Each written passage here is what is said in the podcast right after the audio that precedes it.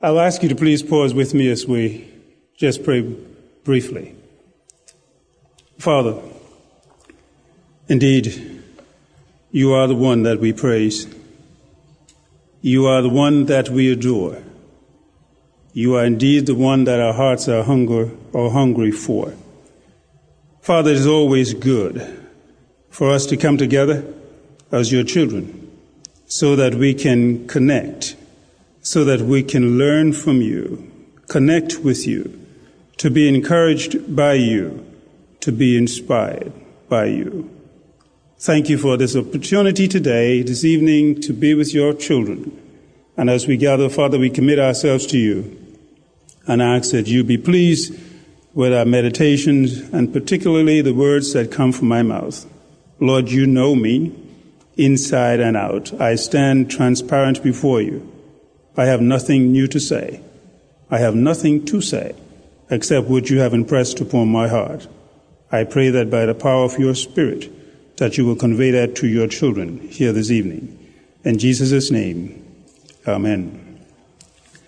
It was Francois Mauriac who said, Tell me what you read, and I'll tell you who you are is true enough.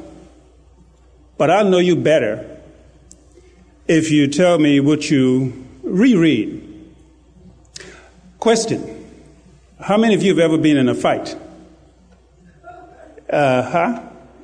Now, there's different kinds of fight. How many of you have ever been in a physical fight with somebody? You, okay. But Jerry, I saw that hand. Um, I wonder who won.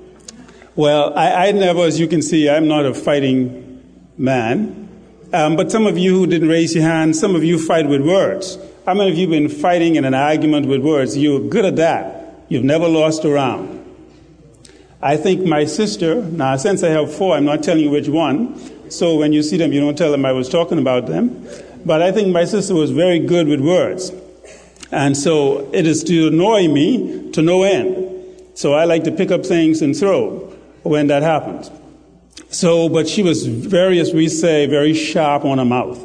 So she was good at that and say things that made no sense, but it still irritated me. You know, because if somebody told you that your teeth was big like pot cover, you shouldn't get upset with that. Because really that cannot be true. You know, I mean, that's a very small pot cover. If you take a typical pot cover, look at that, look at your teeth. No. Then obviously that person was lying. But I never picked a fight except to defend myself once. You want me to tell you what it was? I was minding my own business in school one day, and my best friend Doogie came up to me and told me, I'm going to beat you up after school. That's your best friend. Because Timothy told Doogie or asked Doogie, I bet you can't beat your best friend. And instead of Doogie saying it's a nonsensical question, that's my friend, don't even entertain it. Instead he said, yes, I could. What a bad choice, bad answer. So at break time, Doogie came up to me and says, after school, he's going to beat me up. I think I was a little taller than most of the people in my class, I think. After school, we had forgotten as we walk home as a pack, was an all age school walking along, and most of you on Family Island, folks, so you know the main street is not far from the, let me call it the sea. Yeah, yeah, uh huh. And so as we were walking, and I guess Timothy had forgotten that he had asked Doogie, Doogie is not his real name, that's my nickname, Doogie, uh, before you see Doogie. Because I'm going to tell you who win this fight in a moment, you know. So Doogie might have a different view of this fight. But uh, as we were walking along, I guess there was no excitement on the road going home. And so Timothy remembered the challenge he gave to Doogie early in the day. And so he reminded Doogie. And so Doogie said, Ah, yes, yes. I promised to go beat up my best friend Wenley after school. Sister Brenda, that was not nice. And so as we were walking, and of course, there is what we call a pond nearby, and that's where the incident went down. Yeah, that's where it went down. Doogie came up to me and stood in front of me. And since I said he was a little shorter than I was, and then, of course, for, by the way, this is an all age school, so you have students there who are seniors, and I guess I was about 13 and a quarter um, at that point. They, instead of them now seeing that a fight was about to take place, instead of them breaking up the fight, they determined that they're going to create a human ring. People, yeah, children. And, and so that's what took place. They formed this ring. I, I didn't know what to do. I still had my little plastic bag coming, you know, and Doogie stood in front of me, ready to go for it. This is called scrapping, right? So Doogie stood in front of me, and he went f- for my neck. With both hands, I guess, to pull it down into a headlock or something of the sort. Well, he did pull my head, of course, and I, I hugged him um, lovingly around the, the, the, body. We stumbled off the part of the main street onto the side of the pond into the edge of this little mangrove stuff. And the bigger boys, of course, just pushing people back, saying, Leave them alone. Well, because I was uh, holding Doogie around now, since his head was a little lower than mine, I got a, a little headlock. But Doogie did the ungodly thing. He opened his mouth and closed it tightly upon my big tricep. well, I, I, forgot all of my fighting strategies at that point. I, I, he, he, he, saw me paralyzed on this side, you know, because he had a good pair of, of mandibular and maximal. So his jaws were strong and he was locked down tight. And so I couldn't do anything. He was too close for me to punch because his head is right here. And then somebody said, the Spirit said to me, I don't know if it was spirit. But I did see that his air was pretty close to my mouth. And I had this inspiration, a shalom. and so I decided to return the favor. And since I'd ever saw him with an earring before, I was going to uh, pierce it for him for free. so I latched down on his ear. yes. Now, if he let my arms go, then I would consider whether I'm going to let his ear go. But I am trying to get this, we used to call it um, chalky bone, you know, that, that little gristle. Yeah, you, you, some people know what I'm talking about. Well, when I logged down on that, he had to let out a cry like, ow, which means he couldn't say ah, ow without biting, so he had to release me. And so I was released. Now, it was only after that, I look, I can see all the print of top and bottom jaw on my arm. That could upset people, you know, and, you know, because he doesn't have to go very far to get the bone on me, you know. you know. That was a fight. Then the bigger boy, yes, one of them named Hesley. Then he comes and say, yo, y'all stop this fighting like this. He's coming out of control. Stuff, things getting out of hand. At this time, my arm get the print. You know, I thought we saw the song with the flashing and the musical with Jesus nail print. I had an arm print of this boy's teeth in my arm. Not nice. That was the only fight. You know, and that was self-defense. Didn't last long, you know, but, well, he did have a little, um, air conditioning uh, up top on his air to deal with. But that was a brief fight. That's for me a fight. I did try to get into another. I didn't get another fight. I was sure. I don't know. Sometimes children will set you up. Yeah, they told me that this boy hit my sister in school, and she was young, and I thought because you told the bigger brother, you have to go and do something about it. And I was going when I get to the boy who did something accidentally knocked my sister down.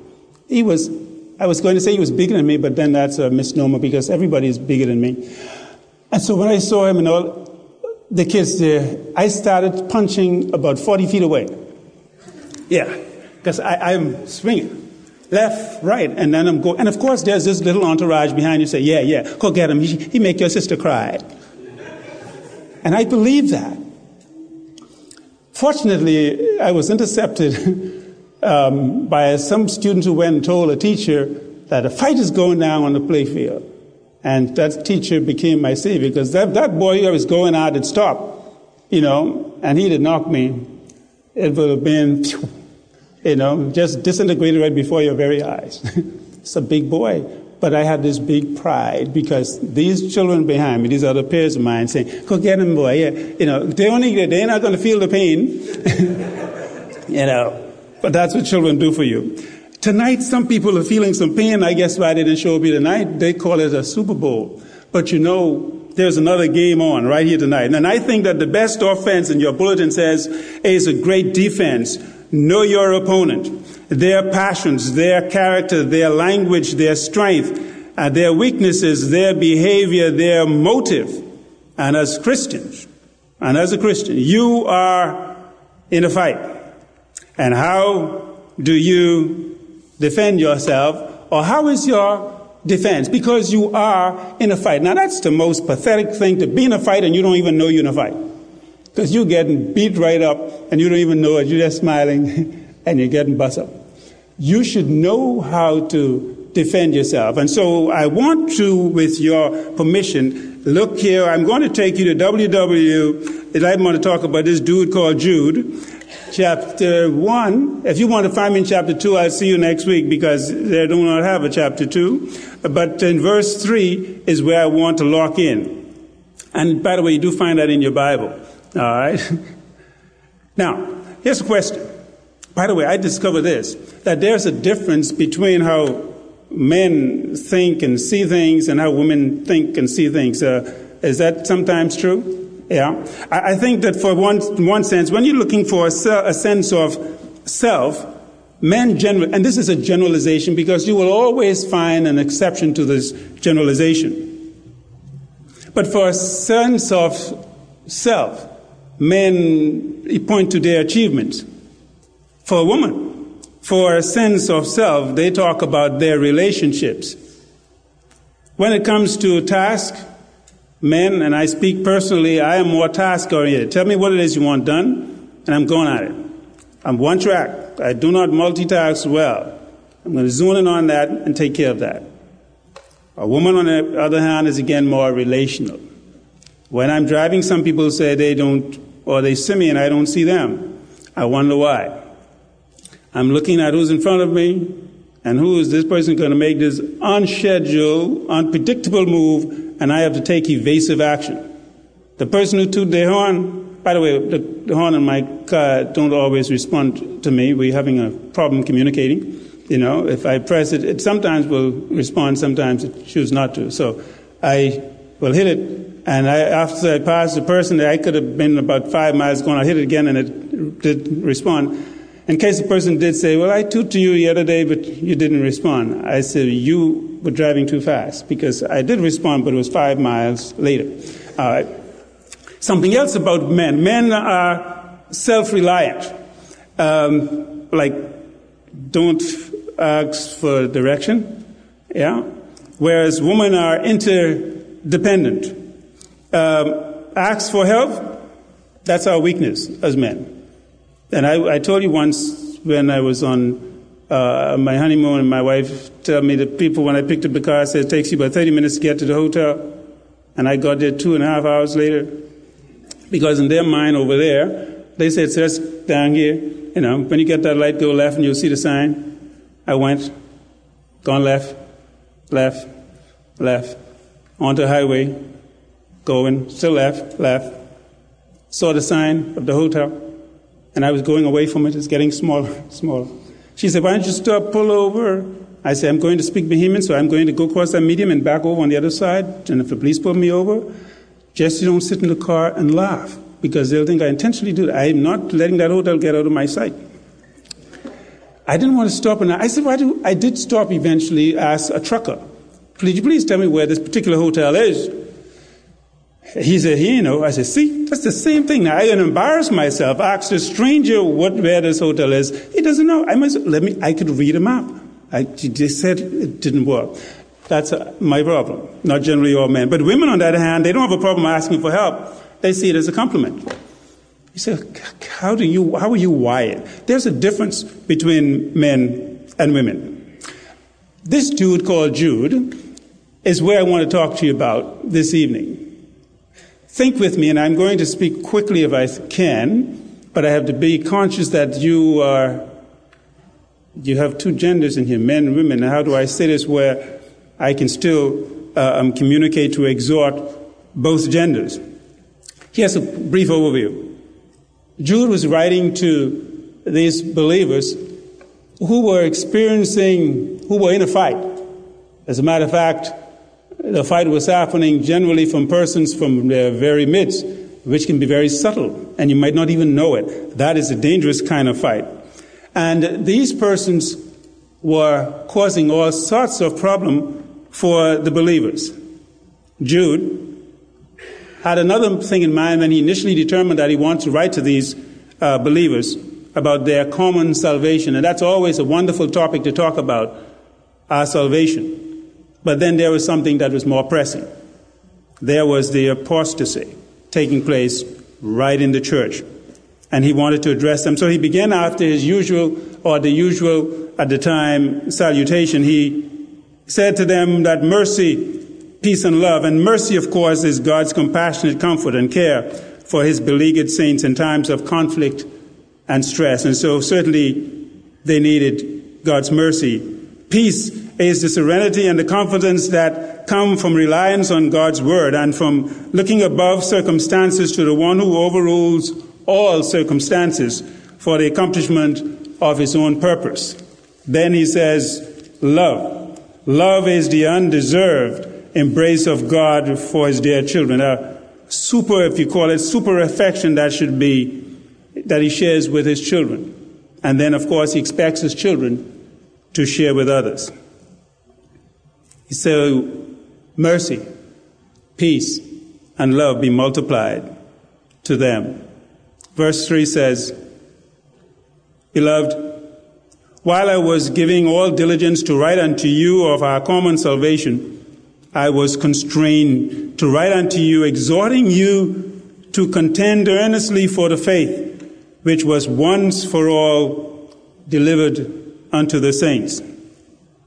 Let me slow down and say this verse again.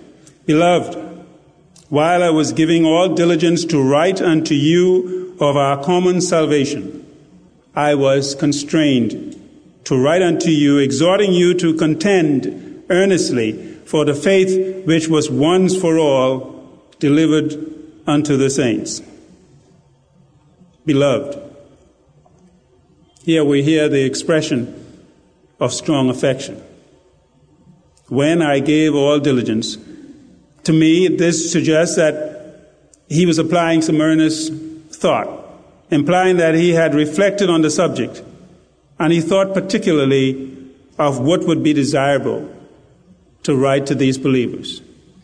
When I gave all diligence. This was not just an off the cuff, send them a little hi, hello letter. He had given this much thought. And he says, after giving this much diligence, to write unto you of our common salvation, and that is the salvation that is common to all of us, Jews and Gentiles, all who bore the name Christian, those who have placed faith in Jesus Christ. And then he said, It was needful for me to write to you. That means he reflected on the general subject and found that there was a particular topic or aspect of the subject on which it was necessary to address them. He said, I saw a danger in which you were from false teachers and felt it not only necessary that I should write to you, but that I should make this particular subject of my counsel to you at this time. And so he says, and to exhort you that I should make my letter, in fact, an exhortation on this particular topic. And here it is, what he says that you should earnestly contend. In boxing terms, he's talking about this is a number one contender, uh, number two contender. These are the persons, persons who line up in the boxing uh, world who is the number one ranking in all of this stuff. Here we are being exhorted, encouraged to earnestly, deliberately, intentionally contend. Let's take contend out. Let's say fight. fight. Why is it that you want to fight? Sister Brenda is not a fighter. She says she's a lover. So we don't fight. James is telling us, Jude is telling us, sorry, that we are to earnestly contend. The word here rendered earnestly contend means to contend upon, for and about anything that would be applicable in the interest or the earnest effort put forward. And then he used a term that was in the Greek or Grecian games, you know, like, remember Paul used that term about straining, you know, towards, and then the goal, those reference in terms of giving a sports or game analogy so that you can win the prize. The reference here, of course, is only contention in terms of argument or reasoning. Argument or reasoning. By holding fast to the truth of Scripture and maintaining them or maintaining them against all opposers. It would not justify contention by arms or violence or by persecution. So when we say contend for the faith, it doesn't mean you have to go and pick up your cutlass, leave that home. The persons among you, the persons who are the apostate, those who are opposed to the truth of Scripture. The fight could be an argument or reasoning from the Scripture so that you can defend what it is you believe. I am always intrigued and interested in what it is a person believes and ask them, can you tell me what you believe and why you believe what you believe? And when you are unable to do that, that should trigger some hunger in you to find the answer so that you can be in a position to defend your belief. Because you are to contend earnestly for the faith. Now, what is this faith? Let's be certain. It is not what we call saving faith. These people were already saved. You don't have to fight to keep yourself saved. That's already a done deal, taken care of by God Himself. This faith that you are to contend for, I call it the sacred deposit of Christian truth. The entire body of belief, your doctrine, inspiration, the inerrancy of Scripture, the authority of Scripture, the sufficiency of God's Word, the deity of Christ, the vicarious death of Christ, the Word of God in total, the resurrection. These are the cardinal virtues of the Holy Scriptures. And because they are the very origin and the presence and our destiny depends on this body of truth. And therefore, we are encouraged by Jude to vigorously, vigorously contend for this truth, this faith that was once delivered to the saints. And the word here is hapax in the Greek, may mean either once for all, in the sense that it has been complete and there's nothing else need to be done. This body of truth has once for all been delivered to the saints. It is said that if it is new, and you know, if you listen to some of our media and the printed uh, media as well, and books, somebody's always coming up with something new in terms of new revelation, and addition to Scripture. And it says that if it is new, it is not true. And if it is true, it's not new. Everything which He has revealed or delivered we are to defend as true in all places, at all times, in all circumstances, in at all sacrifice. And that's a dirty word for some of us because we do not like the word or to personally sacrifice anything. But there are those who are practitioners of apostasy. And let me say it again. There are those. And these are persons who are in the church in the church, which makes it sometimes difficult to detect. Unless, of course, you know the truth, you know your faith, so that you can hear it and detect it instantly. They are with us. For example, by the way, there's a group of persons that you may not know who comes around regularly to your house in pairs, you know, or triplets, knocking on your door the Jehovah's Witnesses, for example, do not believe in the bodily resurrection of Jesus Christ. Now, normally they don't come and sit in your pew. But sometimes they may come to the people who sit in your pew and visit with them on weekends. And they're having a Bible study with them. They do not believe in the bodily resurrection of Jesus Christ. They do not believe that Jesus Christ bodily was resurrected. They said that he was resurrected a spirit. The question to ask them, which they do not like for you to ask because you're not supposed to know how to ask this kind of question. Well, if, if his body didn't resurrect, where, where, where, where's the body? You'd be interested to know that they said that God the Father hid the body. Isn't that deceitful? That God the Father hid, let me say it another way, He hid it. For what? So that then you could pretend that Jesus was resurrected? They do not believe that. The resurrection, core doctrine. They do not believe that Jesus Christ, by the way, we're still looking for Jesus Christ to return. Jehovah's Witnesses believe that Jesus Christ has already returned. That's why the world is in so much trouble. Jesus came back in 1914. That's why we had World War I. He's already here. So when you talk to them and you're talking about the, he's coming, they only smiling at you to be polite. He's already here. They've been told that. They preach that. They teach that door to door. You know they do not expect to go to heaven. The last person who's qualified to go to heaven, the last person to make the number of 144,000, only 144,000 can go to heaven. And the last person to fill that number was in 1935. So anybody who missed that, you ain't going. Your place is here on earth. That's what they teach. Of course, you know they do not believe that Jesus Christ is truly God. He's not God. He is a God. As a matter of fact, he is Satan's spiritual brother. But they won't come out front and tell you that. They'll talk about this wonderful article in the Awake magazine, you know, and ask you, say, do you believe? And I say, I, I just one question. Tell me about this person they call Jesus. I read someplace once that for God so loved. I said, who's they talking about? And then I said, there's someplace, I don't remember where, it says that in the beginning was the, the, the word. Then they grabbed their new word trying to show me it. I said, I said, why you get this little small g here? In this, well, they said, well, it's grammatical. I said, but if you were writing that in German, they don't know, make the distinction between uppercase and lowercase. How do you distinguish between that? Well, they didn't know. They said, well, that's what the society tells us. Oh. They do not believe that Satan, well, let me say, they do believe this. They also believe that you know that Jesus is Michael, you know, the archangel, yeah.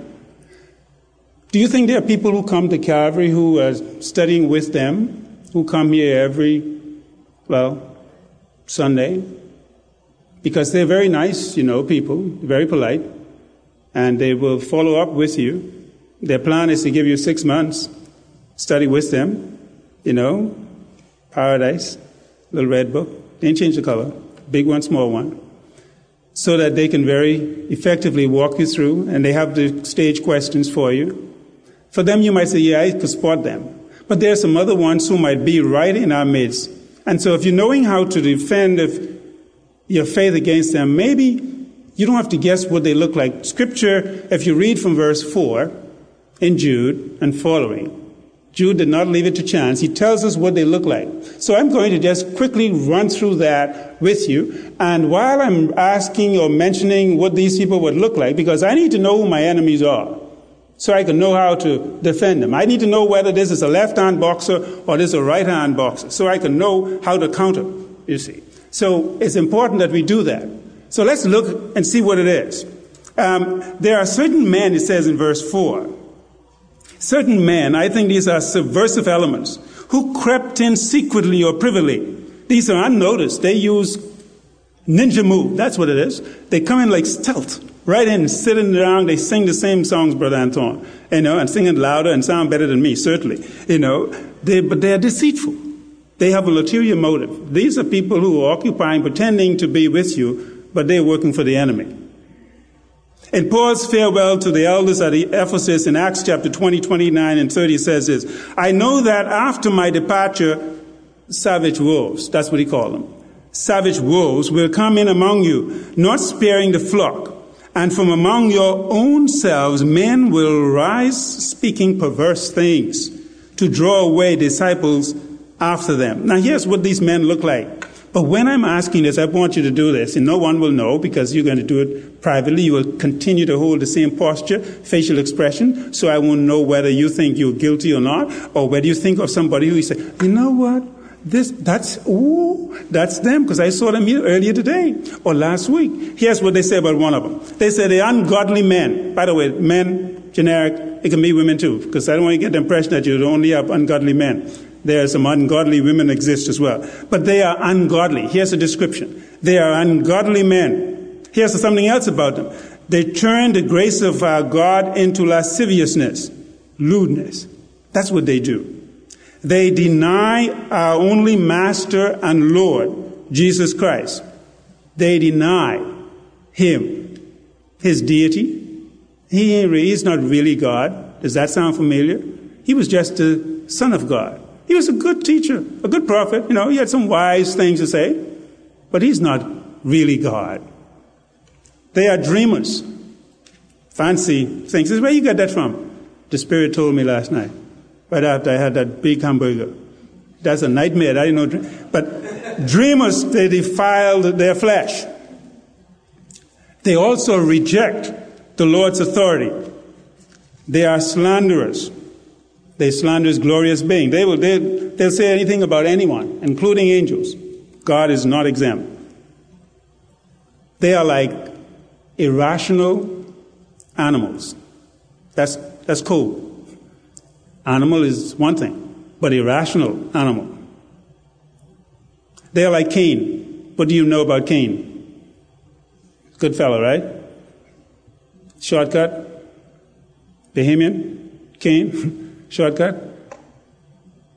This is a prescription. Here's what you do, how I want it done. Uh uh-uh. uh. i am going to give it to you another way. And if you get in my way, I'll take you out. Jealousy? Cain. Do you know anybody like that? Well, let's start with yourself. You're not jealous, are you? I'm so glad. Very good. Here's it. These are people who rush headlong into Balaam's error to make a profit. Wow. That They'll do whatever it takes. Step on, over through anybody long as it, I'm coming out on the other end to get a profit. They're the persons who are part of this subversive group who crept in secretly. But you may not see that while they're sitting in the pew. Very subtly. Listen to their conversation.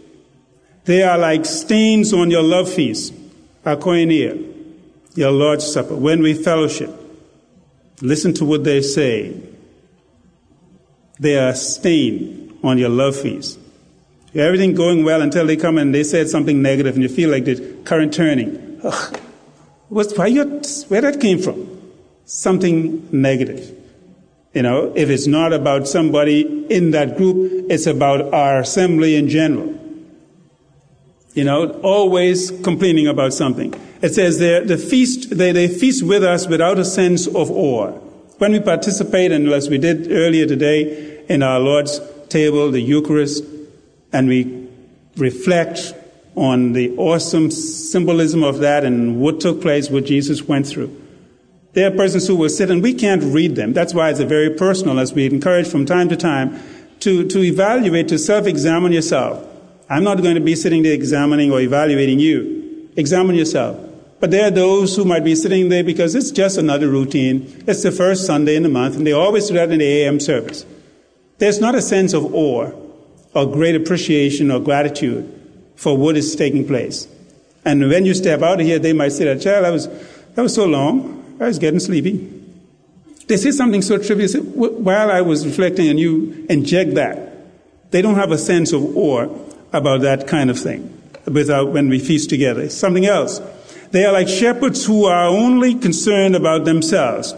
They only care about themselves. It's all about me. They are like waterless clouds blown about by the wind. Now, on a hot day, it's okay to be cloudy.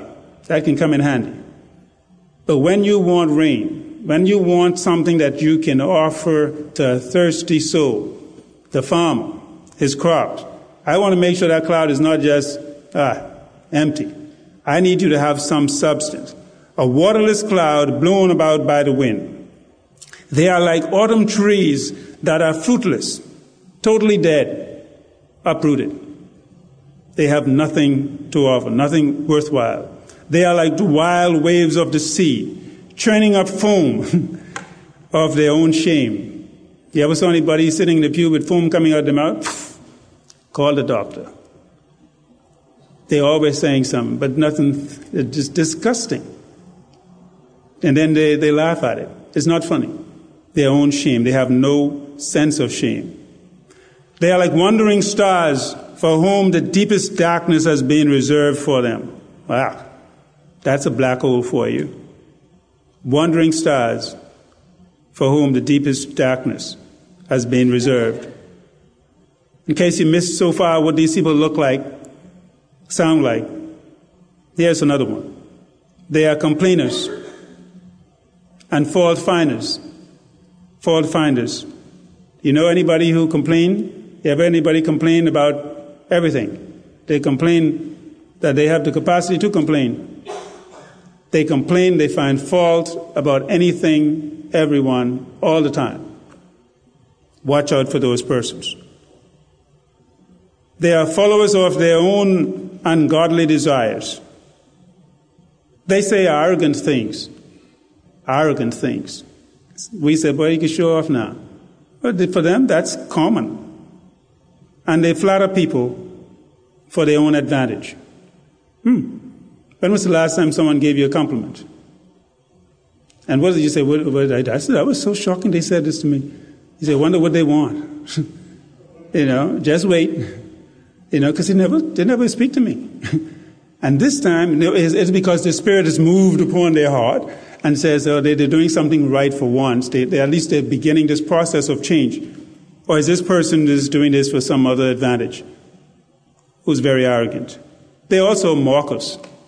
They'll mock anything that you do, anything that we do. They'll mock it. Again, because of the setup here, you may not see it in the pew. But you wait till you get in the parking lot. A lot of things are parked out there. Yes, sir, yes, sir. Three bags full of stuff. Us. They cause division. And some people say it in an interesting way. It's amazing how creative people are when they want to gossip or say something negative and cause strife. Some of it is disguised like a prayer request. You know, could you please pray for me? Oh, could you please pray for Brother Arrow? He's having so much problems. You know, the boy needs prayers. you know, it, it's amazing. You know, and they want to stand and say, Did you hear? Not only him. And then they'll name somebody else. You know, we need to pray for these people. You know, what did you hear? Under the disguise of saying they're interested and let's pray about it. Cause division where none exists otherwise. These people finally are worldly people. Simply stated, they are devoid, empty of the true Spirit of God. In fact, these people aren't saved. But because they are part of the apostasy, oh, they have the right words. And again, apostasy, not prostate or for prostrate. Apostasy, not apostle leader. Yeah, they may call themselves that, apostle this and apostle that. Apostate. We have to be alert. They exist back then that Jude was talking to, they exist today. And possible, we are not exempt, that they can be right among us. But if we follow the, uh, the words, the encouragement, the exhortation from Jude, look at all of those scriptures. First, let's make sure that we are not prone to any of them. I don't want to be a party to any of them because if I get hooked up with one of these who is intent on doing that, I can end up saying amen to the person who is trying to cause division and complaining and arrogant and wild and waterless and take, take a stain on the whole feast of assemblage. Slanderers, irrational animals. Wait, wait, your thinking is so weird. Where's that come from? It is certainly not biblical. Those persons exist. I want to encourage you because of and then go to the last part of the, the, this particular letter or epistle of Jude. Verse 24. He says this as a form of encouragement, so that you can indeed stand and endure in this fight as you contend earnestly for the faith. He says, Now unto him that is able to keep you from falling and to present you faultless before the presence of his glory with exceeding joy. I like that. Now unto him that is able to keep you from falling and to present you faultless, blameless, before the presence of his glory with exceeding joy. To the only wise God, our Savior, be glory and majesty and dominion and power, both now and forever. And then they said, Amen. Now unto him who is able to keep you from falling. Falling? I don't fall, somebody might say, but the dangers of being led away by the creative craftiness of these persons who might exist who teach you false doctrine. The phrase to keep you from falling means here to preserve you from falling into sin, from yielding to the temptation of those persons who might be dishonoring this faith that you say you have, this body of truth. It is God only in the midst of our temptation in the world who can keep us from falling. But blessed be his name that he can do it. He will do it if we trust him. And to present us faultless. I like that. Blameless. That's amazing. When you think of who we are as an individual, all of our inadequacies and failures, and yet we can look forward with great hope that one day we will be presented. And that's crazy good that we will be presented faultless. You say, for me? All that? Yippee, yippee, yeah, yo. Yeah. But he's going to do that with exceeding joy. I, what does that mean? Exceeding joy. Joy is enough for me because he's doing it with joy. But he's going to do that with exceeding joy, abounding joy for those of us who are redeemed, that we have been rescued from sin. That's exciting. And death. And then uh, on top of that, he, he gives a heavenly experience, an eternal home. Wow. I wonder who now will tell me, boy, you interested? No, you, you following that Jesus? They don't know about this little secret I get here, you know? How I'm going to be presented at one day to come. But that's what we have all been promised. And I encourage you, you know, this one who is our Savior. To the only wise God, our Savior, be glory and majesty, dominion and power, both now and forever. This one who has all power.